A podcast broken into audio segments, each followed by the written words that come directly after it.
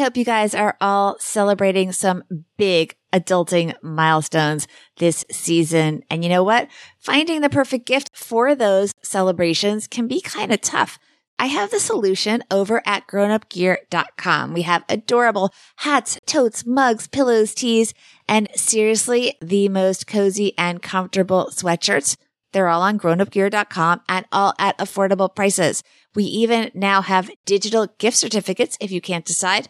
Use code GROWNUP for 15% off your first order. Buying from our small business helps to support this free podcast. And you know what? We really appreciate it. Thanks, guys. We're in California on Highway 101. I pull over on the side of the road. I pop open the back of my SUV and I'm standing there pouring the cheap cereal, the generic cereal, into the name brand boxes on the side of the freeway as the cars are whizzing by with my babies in the car. And there was a tiny voice in my head saying, You know, this is not normal, right? You realize this is crazy, don't you? But I wasn't awake enough to hear it. Like the light switch had not gone on. I look back on that and I think that's insane. That's, that's chaos.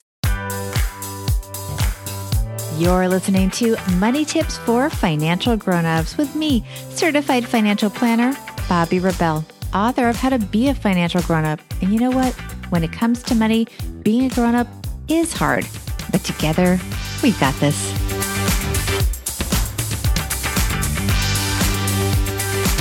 Hey, grownup friends. As you heard, there was a point when Micro Empires podcast host Jennifer Grimson's life was truly in financial chaos. She can talk about it now, but literally pulling over to put generic cereal into brand name boxes so your husband won't know you saved money, that's really bananas, right? Jennifer talks candidly about her decisions to file for bankruptcy twice and the consequences of that tough decision. But she also gives some priceless tips on how we can first recognize when our financial lives are in chaos because very often we are in the dark. And while it's not the primary focus of our interview, I did manage to sneak in some questions about maximizing your Airbnb properties and what makes a good investment. And you'll also hear why that's so relevant to Jennifer's story. Here is Jennifer Grimson. Jennifer Grimson, you're a financial grown up. Welcome to the podcast. Thank you so much for having me, Bobbi. I am looking forward to speaking with you about uh, your tips to handle financial chaos. That's why I brought you on because it was a recent episode of your podcast, Micro Empires. But first, I want to hear a little bit more about your backstory because you have been through it all. well, yes, I have. Uh, so have many people. So my story is that I lost everything twice. So no job, no car, no place to live, two kids to raise and chapter 13 bankruptcy. And that happened to me twice, once at the age of 29 and once at the age of 41. And the second time that it happened, I realized that I needed to do something to rebuild in a way that would protect me. So for me, that meant building small pockets of wealth, finger quotes, and security and that's what the show that I have, which is called Micro Empires, is about is just basically creating these small pockets so that if anything is taken away, you aren't left completely empty handed and at a loss of what to do. Those two bankruptcies, different stories each time. Give us just a little sense of what caused those because a lot of people go, well, how did that happen? I mean, you were the first time you had a one and a three year old. What happened? Well, the bankruptcies were actually caused by the same thing, but how it happened to me was that I was in a very contentious divorce. So my ex-husband sued me 25 times in 10 years and I amassed over $500,000 in attorney's fees. And I can go into great detail about that, but I don't think we have time for it. But in my case, it wasn't that I purchased a home and went in upside down, or I bought expensive cars, or I had terrible spending habits. It's that I was running from somebody who was punishing me financially through the court system, which is another entire story altogether. But chapter 13 was a way for me to s- escape the lawsuits and preserve the first one helped me preserve the home that I lived in. So it was probably the first lesson I got in there are tools out there for you to use to help you financially. Now, Chapter 13 bankruptcy is no fun. You pay your creditors back. Your credit is ruined for 10 years. You have to live on cash. It is not a great existence. But it did release me from lawsuits. Um, so I did that not only once, but twice. But in, on top of everything, the second time I found myself without anything, no car, no job, no place to live, what I had done then was to turn my financial well being over to someone else, namely the person that I was in a relationship with so that when that relationship ended, I was really left with nothing. And as shameful as I felt that was, I decided a year ago when I decided to start the show that I would share the story because I knew I wasn't the only one. I think women do it more than men. I think it happens a lot and there's a lot of shame in it when really the shame should be honestly on the other person who's kind of not being fair about that. But at any rate, it taught me a hard, hard lesson. And I really didn't get the message till I was about 41 that no matter what I did, I was going to have to rebuild in a different way than I had done in the past. And now it is a decade after that second bankruptcy. Just to catch people up, you became a real estate investor. Yes, I did. So from 41 years old. The following three years, it took me to correct my credit, which is a journey in and of itself. And then the first thing I did was to purchase a home, which was a miracle. And I walked through how I made that happen. And then through house hacking and short term rental, in four years, I created $1.4 million in income producing investments. And there's a reason they're called income producing investments. I didn't have $1.4 million. I had mortgages, I had overhead, I had all of the things. But what I had done was created, I, I actually had three properties that were, that were Airbnb. And those properties all had their own incomes, their own empires on top of a corporate job. So that way I had at least four areas of income. And then I created other areas of income as well. So I kept creating these little pockets of income. And then that's morphed. I've moved into investing into multifamily and other things. But again, by using tools, tools that I had at the ready. So I didn't realize when I rebuilt the second time, I did it with a W 2 really and some grit. So other than that, I mean, I didn't have a great investment that I made a ton of money off of or anything like that. I simply just used the tools at hand, which are part of why I want to do the show to kind of share what's available to all of us. I know you don't do Airbnb investing right now, but just quickly give us some insider secrets and tips for getting started with Airbnb. What did you learn there? Well, I learned a lot. So first and foremost, I started doing it in 2014 in Nashville, Tennessee, where no one was doing it at the time. And that was a, a great time to do it. So my advice to anybody is anytime you see an opportunity and maybe it's something new and edgy and you're willing to take the risk, and risk, you know, I talk about risk a lot. It has to be a risk that you're comfortable with. I say go for it. I needed to do everything in micro steps, also part of why I do the things the way that I do. I'm not a huge risk taker. So I had my home. Um, I started renting it out on the weekends through Airbnb and quickly realized that this could be a real way for me to not only cover my mortgage and expenses, but a way for me to create an income. My best advice for people, if you're getting involved in Airbnb and you're just starting out and you're just a normal person, like you're not a person who has hundreds of thousands of dollars in the bank or millions to lose, I say go find an emerging market and buy a really, really affordable home. Your money in real estate is made on the purchase. So if you purchase high, you're not really probably going to make a lot of money off it, no matter what your plan is with it. You've got to find a way to purchase low.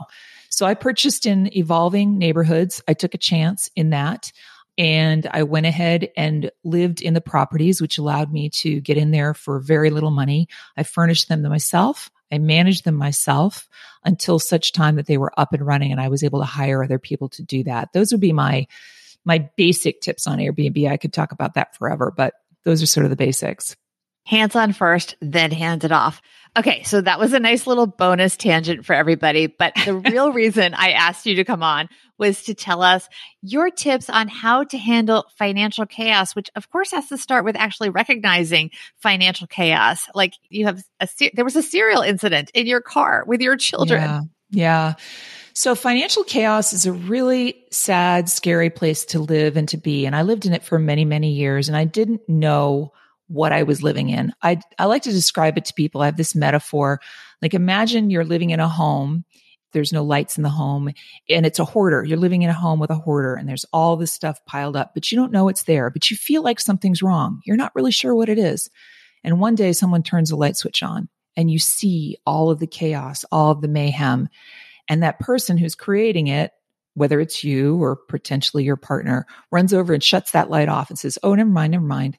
You can't unsee it. So in my case, I lived in a situation where I was, a, to simplify it, I was a saver and my ex-husband was a spender. He had a lot of emotional attachment to money and how it made him feel. And we were living in absolute dire straits. Things like he would get angry if I bought the generic brand cereal. We were so broke. I was bouncing checks to buy groceries. I would go to three different grocery stores to find the best deals.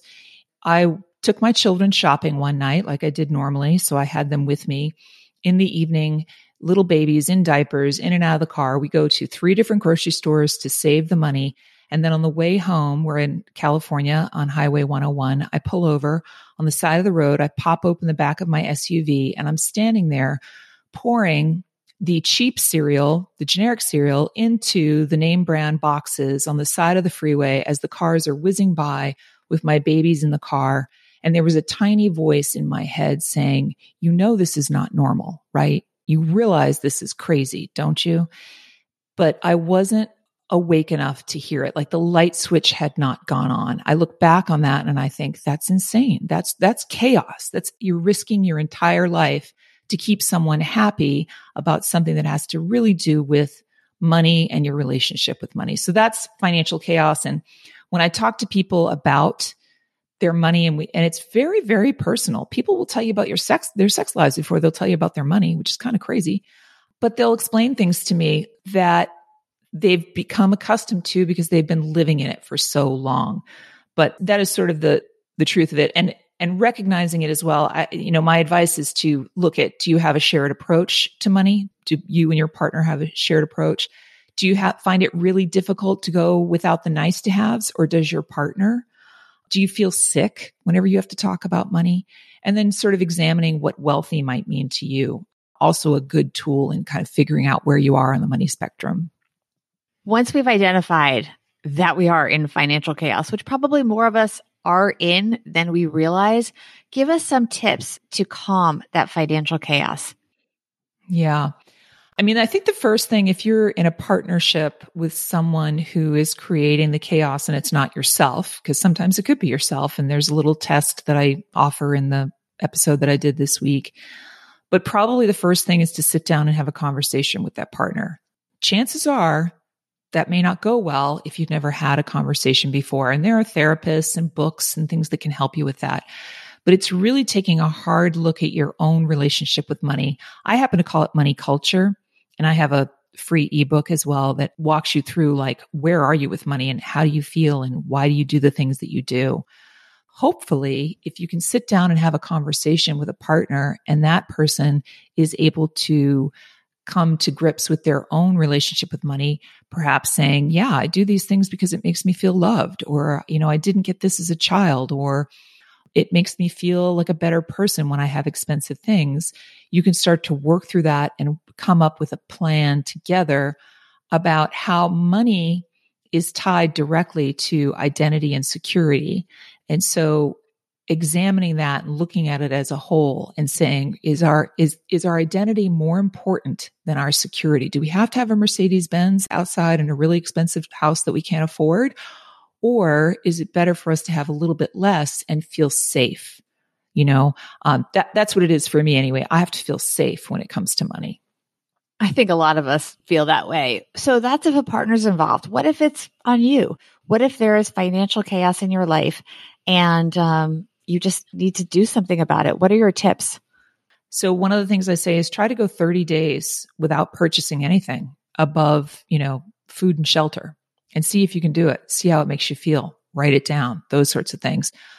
I think the root of it, if you're in it and you're causing it, is that you've got to figure out why you're doing it. So for me, my money lessons, my money culture has been based in fear because I've been in these really extreme situations twice.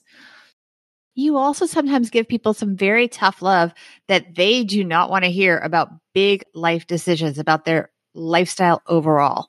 Mm-hmm. Yeah. I say a lot that you have to get comfortable with being uncomfortable.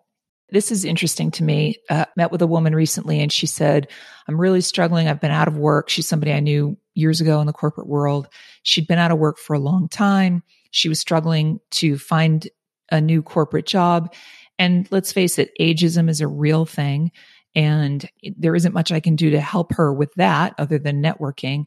But I said, well, let's take a look at what you've got. And she's got this amazing home in a phenomenal location here in Nashville. She's got an outbuilding, an apartment there. She already has an apartment. I said, well, you could turn that into an Airbnb. This is just an example. And obviously with all the experience I have, I was even willing to help her with the marketing and tell her what works best and all the tips. And she was like, well, I don't want anybody. I don't want people at my house. And okay, you don't want people at your house. That's okay. But you're choosing your identity, I think, over your security. I didn't want people at my house either, Bobbi. I, I, I was tired of people using my bathrooms and sleeping in my beds, but I cared more about my security. So maybe you don't want somebody living in your house. That's fine. Maybe you don't want to give up the expensive purses. That's fine. But are you going to be able to give up the travel or are you going to be able to give up eating out or are you going to be able to give up or are you willing to live basically on the fringe of complete financial ruin day in and day out? So for me, the second time I lost everything, my kids were in private school. I was living in this beautiful neighborhood my first thought was, how do I keep them in private school? How do I get an apartment in this neighborhood? How do I keep this lifestyle that I've been creating for them? And the truth was, I wasn't going to keep any of that. I needed to move out. I needed to live with my sister on her generosity for four months. I needed to look at different areas for them to go to school.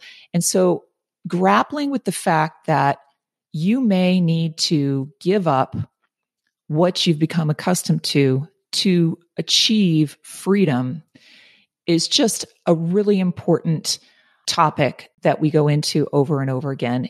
Clinging to what you had may not be your path to freedom. This has been so wonderful. Tell us where people can follow up with you. Of course, everybody needs to subscribe to the Micro Empires podcast. Yeah, the podcast, of course. Uh, my website is micro-empires.com. I'm on all the socials, either by Micro Empires or Jennifer Grimson.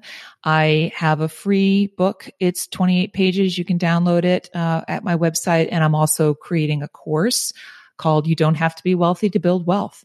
So I hope that will be really helpful for people. It's really for folks that are just kind of starting out because I get asked the same questions over and over again. You know, I may not be the only person who's gone through this, but for a lot of folks, you know, who I hear it's too late to start over, et cetera, et cetera. I think I'm a good example of somebody who went through it more than once and later in life. Thank you so much. Thank you, Bobbi. Thanks for having me on. I really appreciate it. Okay, my friends, let's review some of Jennifer's tips from the interview. First of all, look, bankruptcy is a serious decision, but it can be a tool to help in the most dire financial situations. So think about it carefully, but know that it might be right in some extreme situations.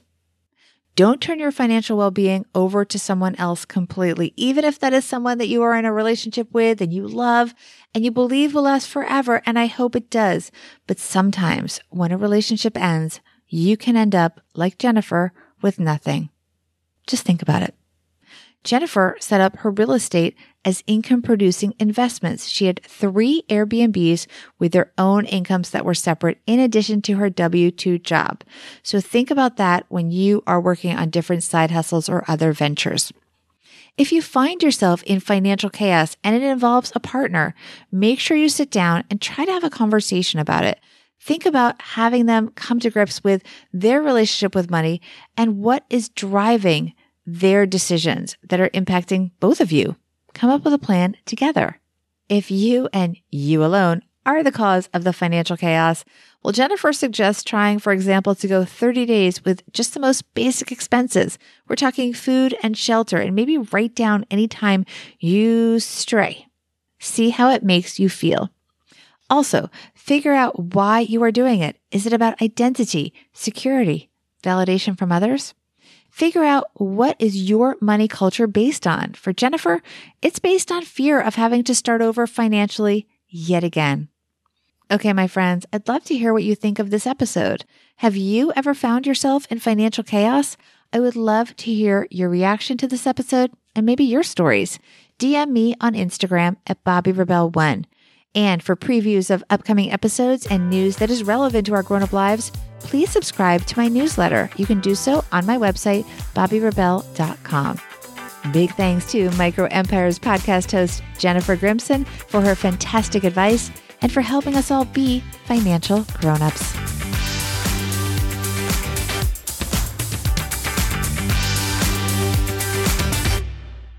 Money Tips for Financial Grown-ups is a production of BRK Media LLC.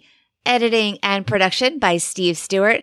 Guest coordination, content creation, social media support, and show notes by Ashley Wall. You can find the podcast show notes, which include links to resources mentioned in the show, as well as show transcripts by going to my website, bobbirebell.com. You can also find an incredible library of hundreds of previous episodes to help you on your journey as a financial grown up. The podcast and tons of complimentary resources associated with the podcast is brought to you for free, but I need to have your support in return. Here's how you can do that. First, connect with me on social media at Bobbi Rebell1 on Instagram and Bobbi Rebell on both Twitter and on Clubhouse, where you can join my Money Tips for Grown-ups club. Second, share this podcast on social media and tag me so I can thank you. You can also leave a review on Apple Podcasts. Reading each one means the world to me. And you know what? It really motivates others to subscribe.